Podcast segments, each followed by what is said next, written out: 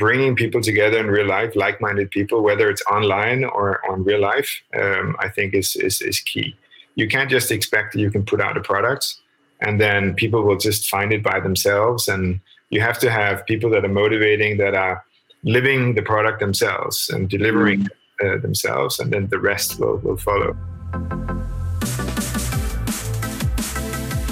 You're listening to the trailer for this Wednesday's full episode of Screw It, Just Do It with me, Alex, and this week's special guest, Christian Dörffer, co-founder and CEO of venture capital firm Sweet Capital.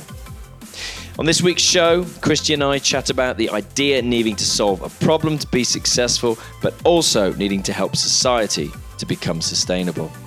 Also about having a great idea not being enough, needing to figure out who your target audience is for your business to fly.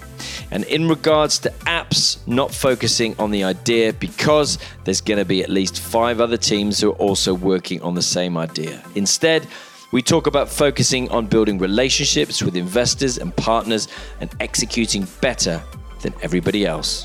Join us this Wednesday for the full episode.